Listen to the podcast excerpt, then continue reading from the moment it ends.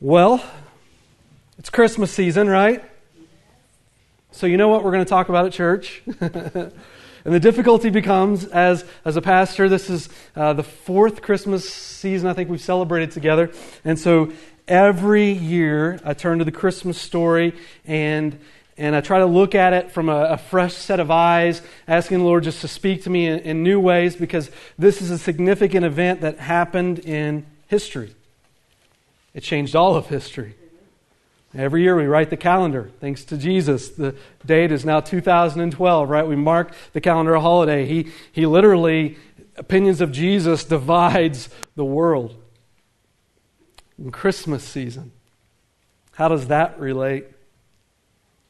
If you were to bring someone to a, from a foreign country to our nation today, I might have to say that they would probably have to search for quite a while to discover that the intentions of Christmas are to be all about Jesus. What do elves and reindeer have to do with him? If you're like me on Christmas, when you were a child, it was so simple, right?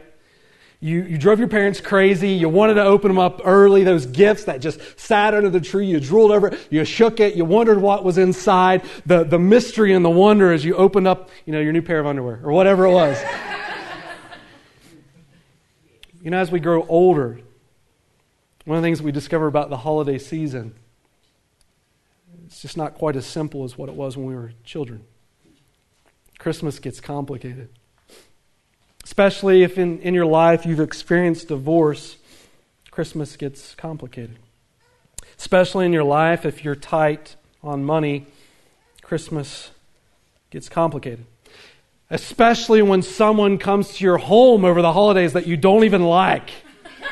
You don't even know, and you've got to buy them a present. Christmas is complicated. You know what I crave every year when I get around the holiday season? I, I, love Christmas. I think Christmas is a wonderful time of year. I think out of all the holidays we celebrate as Christians pursuing Jesus, this is the one holiday that really helps children connect to Christ. This was the time Jesus came as a baby. he lived humbly. We give gifts to one another to celebrate the grace that was given to us through Jesus. We want to manifest and demonstrate, at least we should give gifts for that manner. That was the reason that gift giving began in the Christmas holiday season. As Jesus has given us grace, so we give grace to others. It's a beautiful picture to teach your kids about the beauty of Christ.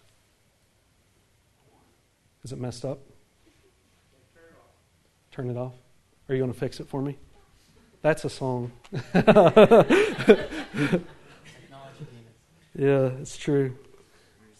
All right, fix it for me. Will you go back there and help him fix that and pop it back up? I'll make my introduction really long, all right? Actually, it's almost over.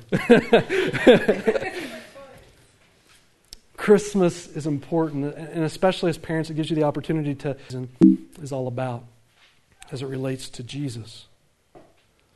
And I ask myself as we celebrate this holiday together, looking at all the things that we've come to make Christmas mean for us, what really is Christmas about? Matter of fact, I say the words all the time. I grew up in the Bible Belt, and if, if you walk out of a, out of a, a store and you don't say Merry Christmas, but you say Happy Holidays instead, that's like taking Jesus out of the holiday, man. You don't do that. Everyone's like, what? what? Not Merry Christmas. It's Merry Christmas. Keep Christ in Christmas, right? Get real bitter about it, real ugly about it. What does Christmas mean? I mean, we say the phrase all the time. What does, you ever thought about that? What does the word Christmas mean? You go around the world and we say, Merry Christmas, Merry Christmas. What does that word even mean? Have a Merry Christ time together collectively, have fun? I mean, what is the definition of Christmas for us? As I get near these holidays and it seems to gather complicated thoughts and ideas of what Christmas should mean, my soul craves the simplicity of what Christmas is about and the beauty of his message. And as a young kid growing up in the Christmas tradition, now having children, I, I can't help but wonder how much of what I do is driven by tradition rather than by Jesus. And how could I make this holiday season simple, not only in my own lives, but in the lives of others as we come to celebrate Christ? I'm not going to tell you um, not to hang your Christmas tree or Christmas lights. I, I think all those things have godly intentions for what they were designed to do. But, but the root is can we drive to what the simplicity of the Christmas message is all about?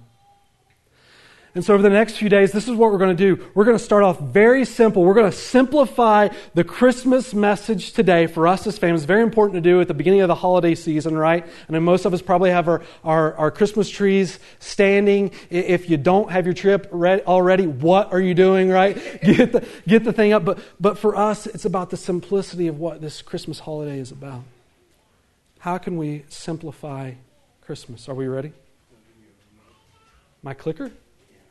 If you brought a Bible this morning, I would usually have it on the screen for you, but um, go ahead and turn to Luke chapter 2.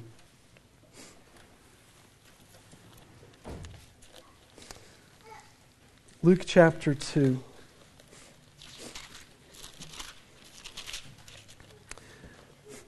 Luke chapter 2 begins for us just the story of the Christmas message and why it's important to simplify what the Christmas story is all about.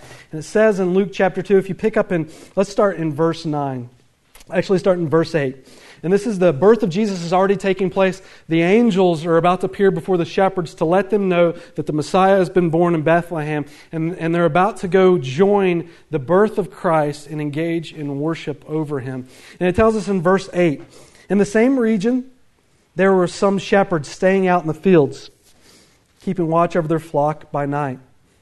And an angel of the Lord suddenly stood before them, and the glory of the Lord shone around them, and they were terribly frightened. But the angel said to them, Do not be afraid, for behold, I bring you good news of great joy, which will be for all people. For today in the city of David there, was, there has been born for you a Savior who is Christ the Lord. The opening message or the thought of Christmas this morning, which I desire for us just to grab, is the thought this is way distracting, huh? Is this. When the angels came to announce the coming of Jesus, you see it underlined there at the very bottom. It says, I bring you good news. Jesus is about good news. When you think about Christmas, on the coming of Christ, the first thought that should occur in our minds is good news. Can I tell you this morning, when you think about Jesus, if the first thing that you think about when Christ comes to mind isn't good news, then perhaps you've been introduced to the wrong Jesus. I know in many of our lives, and even in mine, I have somewhat of a legalistic background from which I come from. And when I think about church and I think about Jesus, I tend to associate it with religious upbringing.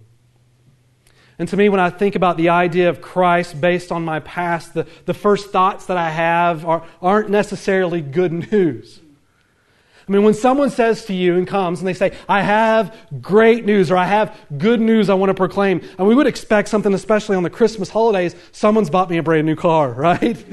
or, or if you're in college and you've had those finals, your exam's been canceled. I mean, that is good news. And the same is true with Jesus. We think about the message of Christmas the first thing that should occur within our minds is this is something worthy of celebration. And this is good news. John wrote about the coming of Jesus as well. Go ahead and click to the next slide for me, Mark. John wrote in his gospel in, in, verse 17. He, he, John opens up his gospel. It's a, it's a beautiful story, the coming of Jesus. If you don't know anything about John, John was Jesus' best friend. He was referred to as the beloved throughout Scripture. He was loved. John was loved so much by Jesus that at, on the cross, Jesus looked at John from the cross and asked John, John, will you please take care of my mother? When you think about how much you've really got to love and respect someone to, to ask them to care for your mother. John was also in Scripture thought to be the youngest of Jesus' disciples. When he started to follow Jesus, it was thought that he was somewhere in his early 20s. And John wrote the Gospel of John. He's the only disciple that didn't die of martyrdom, though he was persecuted quite a bit. He lived on to old age, wrote, wrote the Gospel of John in old age, and he began to reflect on Jesus and what his coming to this world meant for us as people. And he wrote this book to younger generations throughout all of the world that they can come to know this Christ.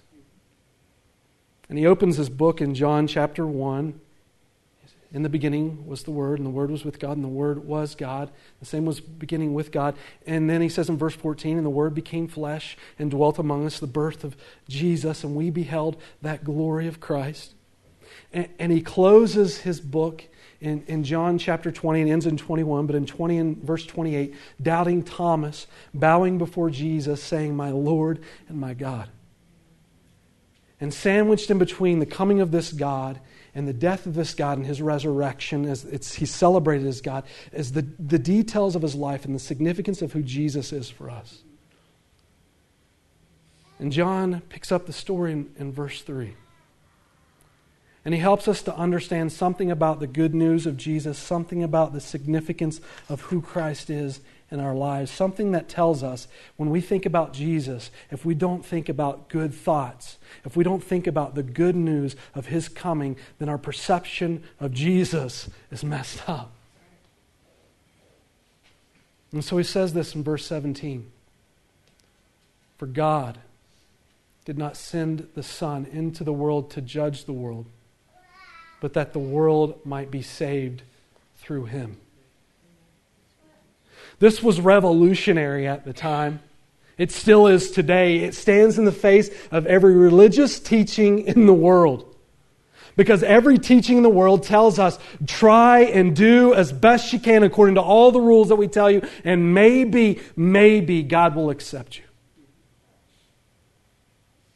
In the midst of that, John writes these words Jesus already accepts you. Jesus didn't come into this world to condemn us, but to free us, to save us.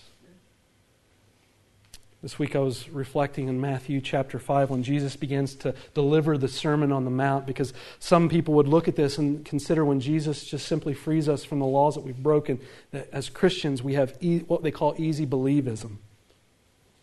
Because we don't have to live according to laws in order to be saved. Jesus saves us. You know, when Jesus came to the earth, he didn't just establish the law. He said, I, came not to uh, abolish the law, but to fulfill it. And then Jesus went on and said in the very next sentence that if you have anger in your heart, you've killed someone. If, if you've lusted in your heart, you've committed adultery. And he took this law that all these people felt like they had to live by in order to please God and felt like they were earning their salvation through. And he took the law and he raised the level of it.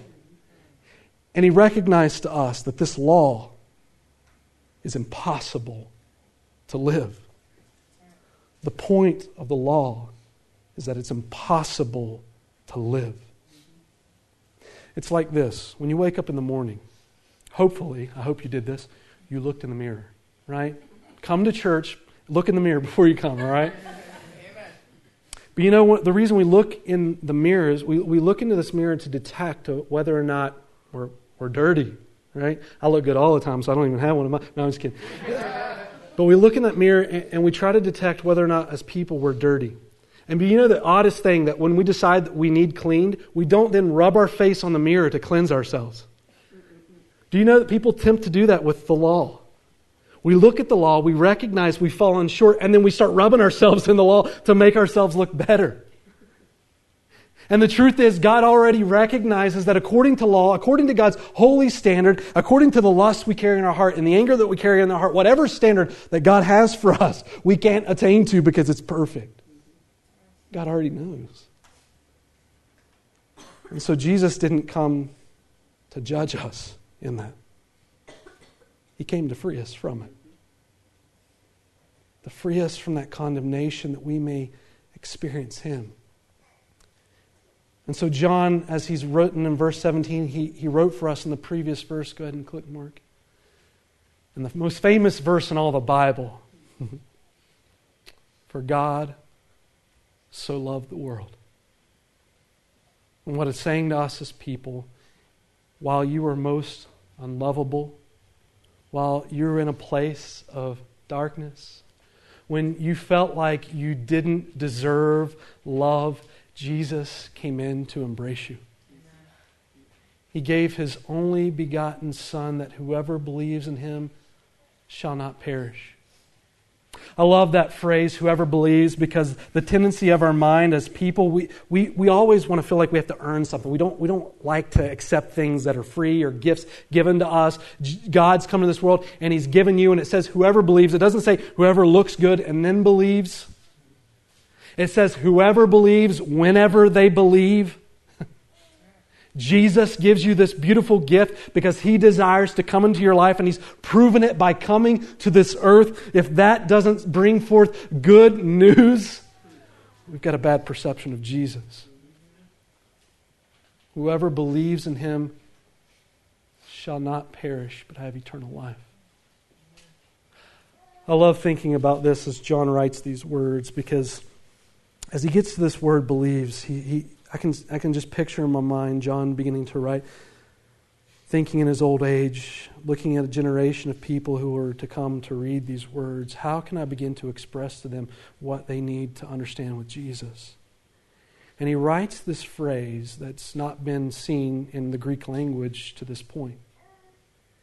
He writes, Whoever believes, and, the Greek language already has this word for believes. It's, it's pistis. It means a knowledge of. It, it's like saying to you this morning, I believe in George Washington. He makes no relevance to my life, but I believe he existed, right? I have no reason to doubt otherwise. He's on something somewhere, right?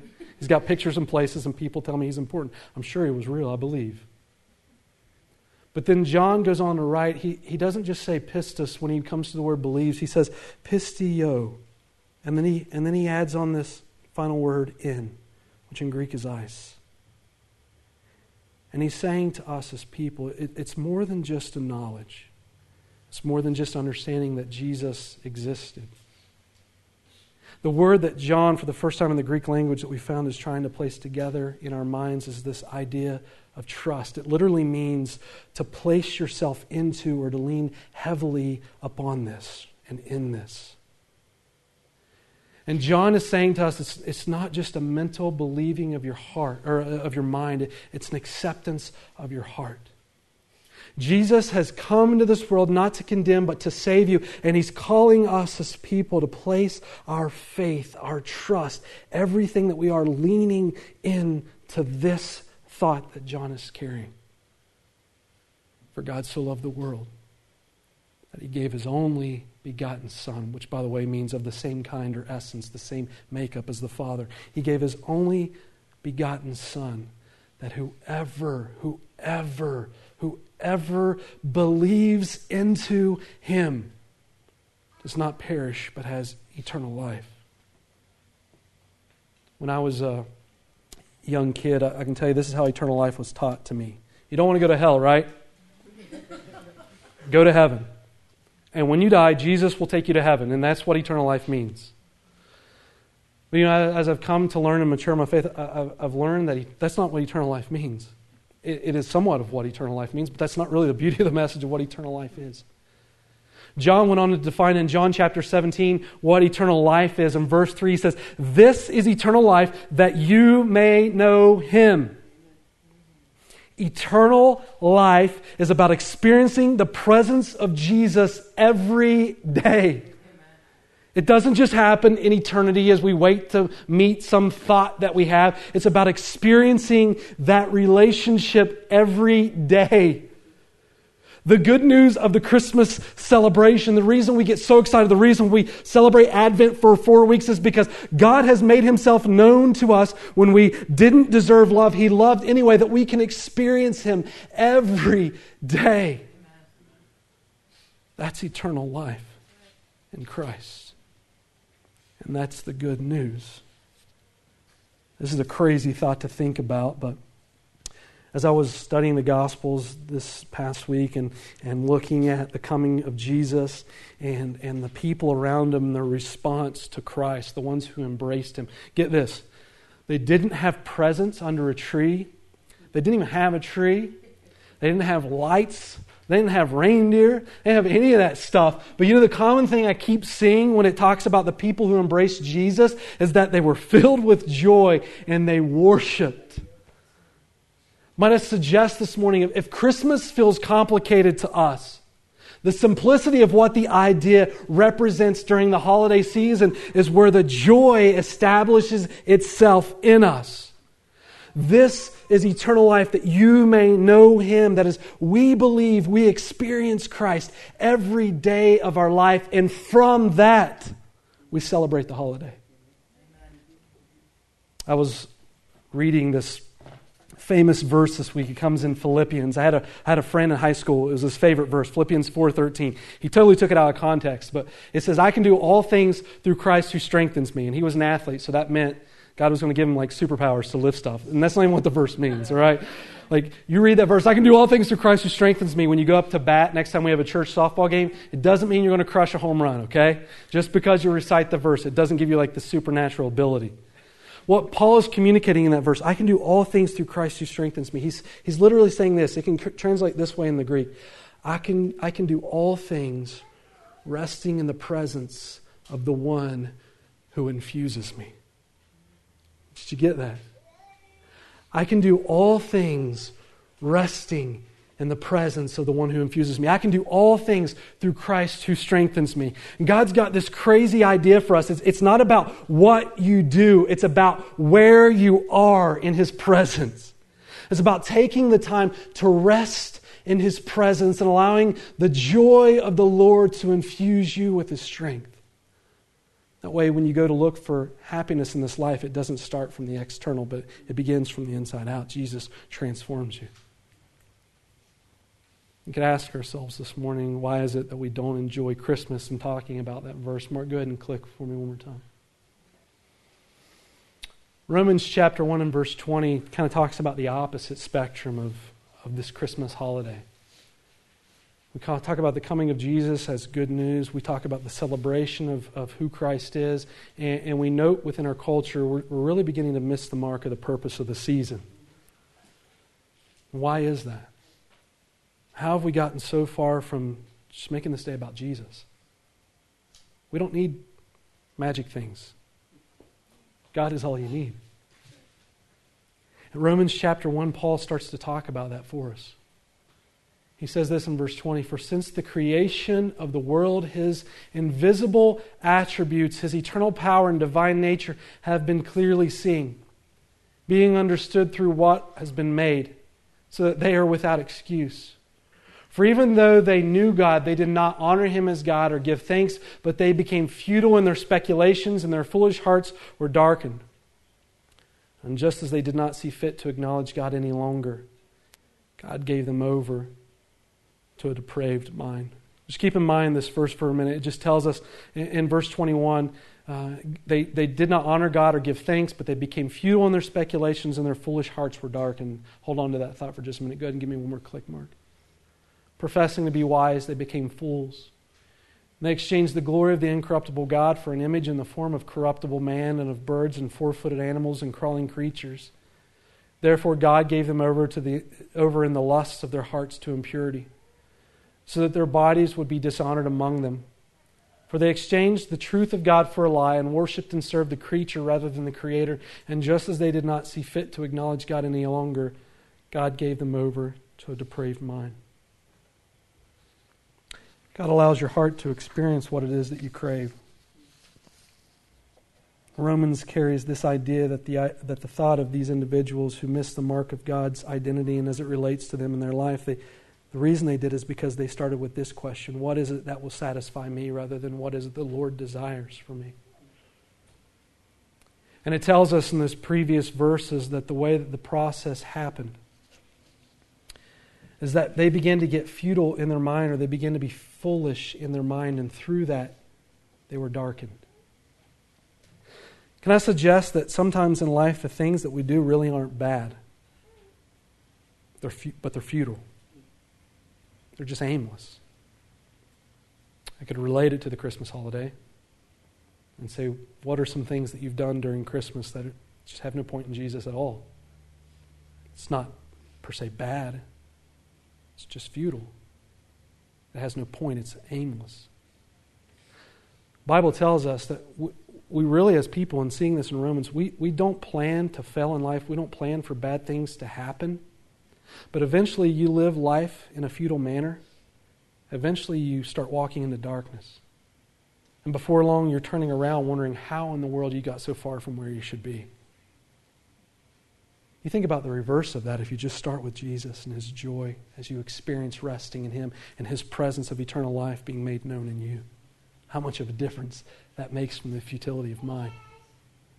And Romans not only acknowledged for us where we're missing the mark, getting futile in our mind, and, and, walking into darkness, it also spoke to us how we begin to enjoy that relationship with God. It says that they did not honor God and they were not thankful to Him. Satisfy your cravings in life, can I just say, biblically, it should start with His presence before you. And the way that Romans talks about enjoying the presence of God is to carry both honor and thankfulness before Him. When you're thankful before God and you're honoring the Lord with your life, it becomes difficult to be futile and to walk into darkness. We say it quite often here. You were created in this world for a relationship with God. But do you know how you engage that relationship? It's through what we call worship. Romans chapter 1 is pointing out to us as people the way that the mind begins to get futile, the way that we don't recognize our Creator. Is that we're not craving to acknowledge Him in our relationship of eternal life through what we call worship. And Romans tells us at the beginning of our hearts, if you are to make Christ the center of Christmas and Christ the center of every day, for us to walk in thankfulness for what He's done and to honor Him in the beauty of His coming to save us as people. Christ is the focus of Christmas. And so, what does that mean for us? What in the world does it mean when you say Merry Christmas? Have a, have a Merry Happy Time in Christ. Right? No, that's not what it means. The word Christmas has been around for over a thousand years. It was literally uh, stated as the, the Christian Mass or the Christian Mass. Mass is the word that is used in honor or in simultaneously with or uh, related to the Lord's Supper. The Lord's Supper, you will remember, was, if you read in the Gospels, it was a time of intimacy with Jesus' disciples. He went into the upper room just before his death, just hours before his death, and he experienced just a close relationship with those who loved him. And they celebrated communion as they ate a meal together refer to it as the Lord's Supper. And during that meal, Jesus took both bread and wine, and he said to his disciples, his followers, This is my body, which is broken for you. Take this and eat it, and, and drink this and remember me. And here's the promise I'm coming back for you, where you will be with me as I reign as King of Kings. When we literally say, Merry Christmas, we're honoring the death of Jesus. Jesus lived to die. And Merry Christmas means to us happy communion with Christ. It's wishing someone, may your season be filled with an intimacy and the presence of Jesus as you commune with Him. You think about the beauty of that. I've said that word for years and not even known what it meant. to whisper to someone with the knowledge of that, man, I hope that you have a Merry Christmas. I hope that you can see Jesus for who he is, that he's come to this world and he's not expecting you to prove his love, but he already loves you. He's already died for you. Everything in your past that you're concerned about, Jesus has taken care of because his concern isn't your past. His hope for you is a future in relationship with him. Amen. He's gifted you his life to die on the cross for your sins that you can experience him both now and forever. Have a merry time in the communing presence of Christ. Merry Christmas. Christmas is a beautiful day for us as people. You know, look at the opportunity it presents for us as a church. I'm big in my life on I, I want to redeem the culture. I don't. I want to see culture change. I, I, some people get scared about Christmas and they don't want to celebrate it because of the things that Christmas has come to mean today. You know, if, if you decide not to celebrate Christmas, the world's going to keep celebrating Christmas.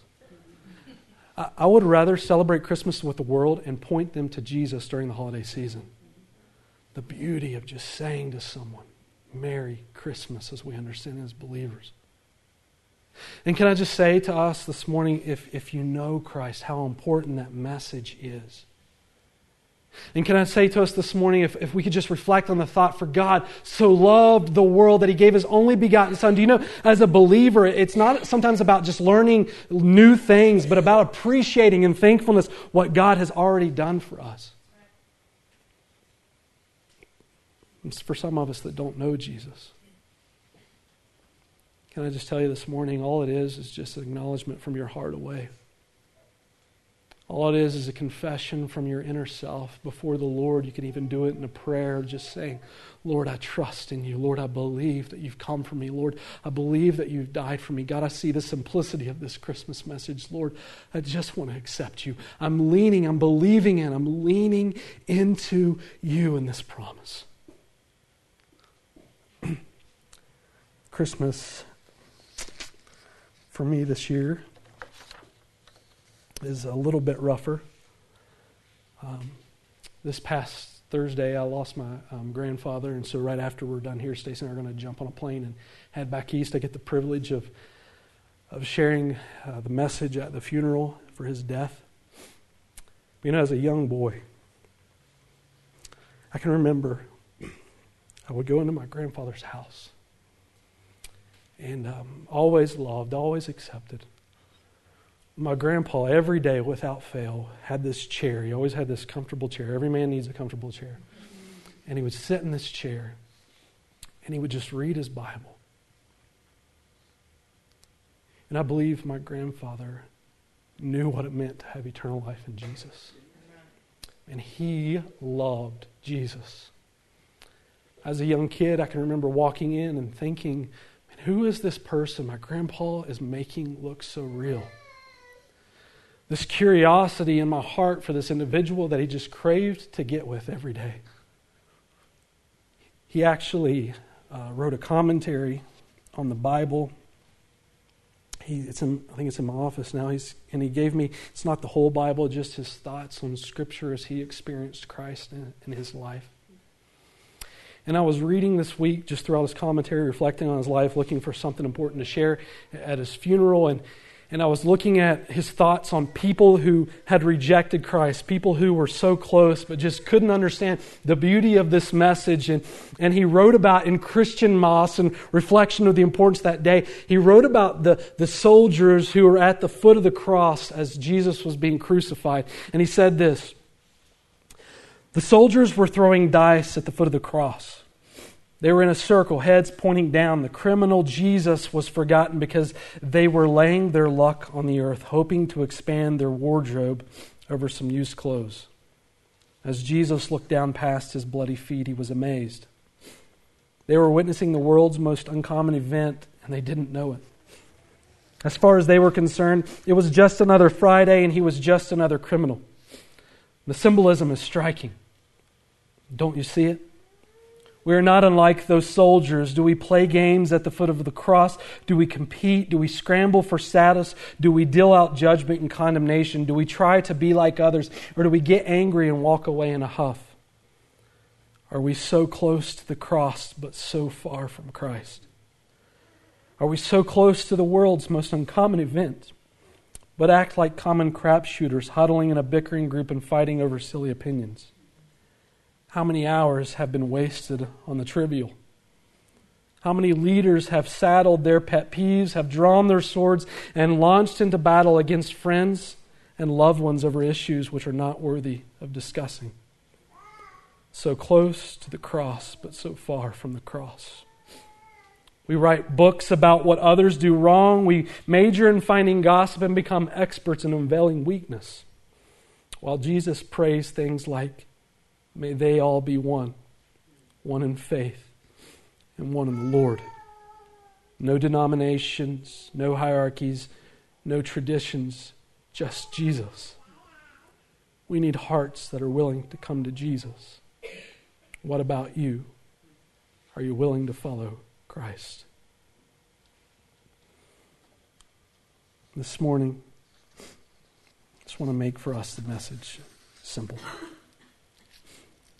Don't want us to focus on learning anything new of the holiday season. You know the Christmas story. If you've been at Alpine Bible Church for more than a year, you know the Christmas story. Christmas really ultimately is about the application of the things that we already know. It's about the simplicity of the Christmas season. It's about understanding that Jesus isn't about judging, that when we think about Jesus, it should bring to our thoughts just good news. That God craves a relationship for you, and you were designed for that relationship. And that eternal life happens for us the minute that we put our faith in Him, that we lean into Him. And if you're a believer, it's not something that you did as a get out of hell free card once in your life. It happens every day, experiencing the presence of Christ. That, that in Him, as we trust in Him, as we rest in Him, He infuses into us His strength because He loves us and desires to make Himself known for those of us who've done that. It's just about experiencing it. It's about giving ourselves the opportunity this holiday season not to busy ourselves over the futile things, finding ourselves walking in darkness and frustrated over the holidays. But it's about taking the time to allow the presence of the Lord to infuse itself in your life. By not knowing Jesus, for the first time in your life. It's about taking the opportunity of, of seeing the gift that God has given you. It is a gift, it is free. He loves you, He's extended it to you. He doesn't care about your past, He wants a future with you. That's why He's come. He's died for it. It's about leaning into that promise and saying to Him, Jesus, thank you, and I accept.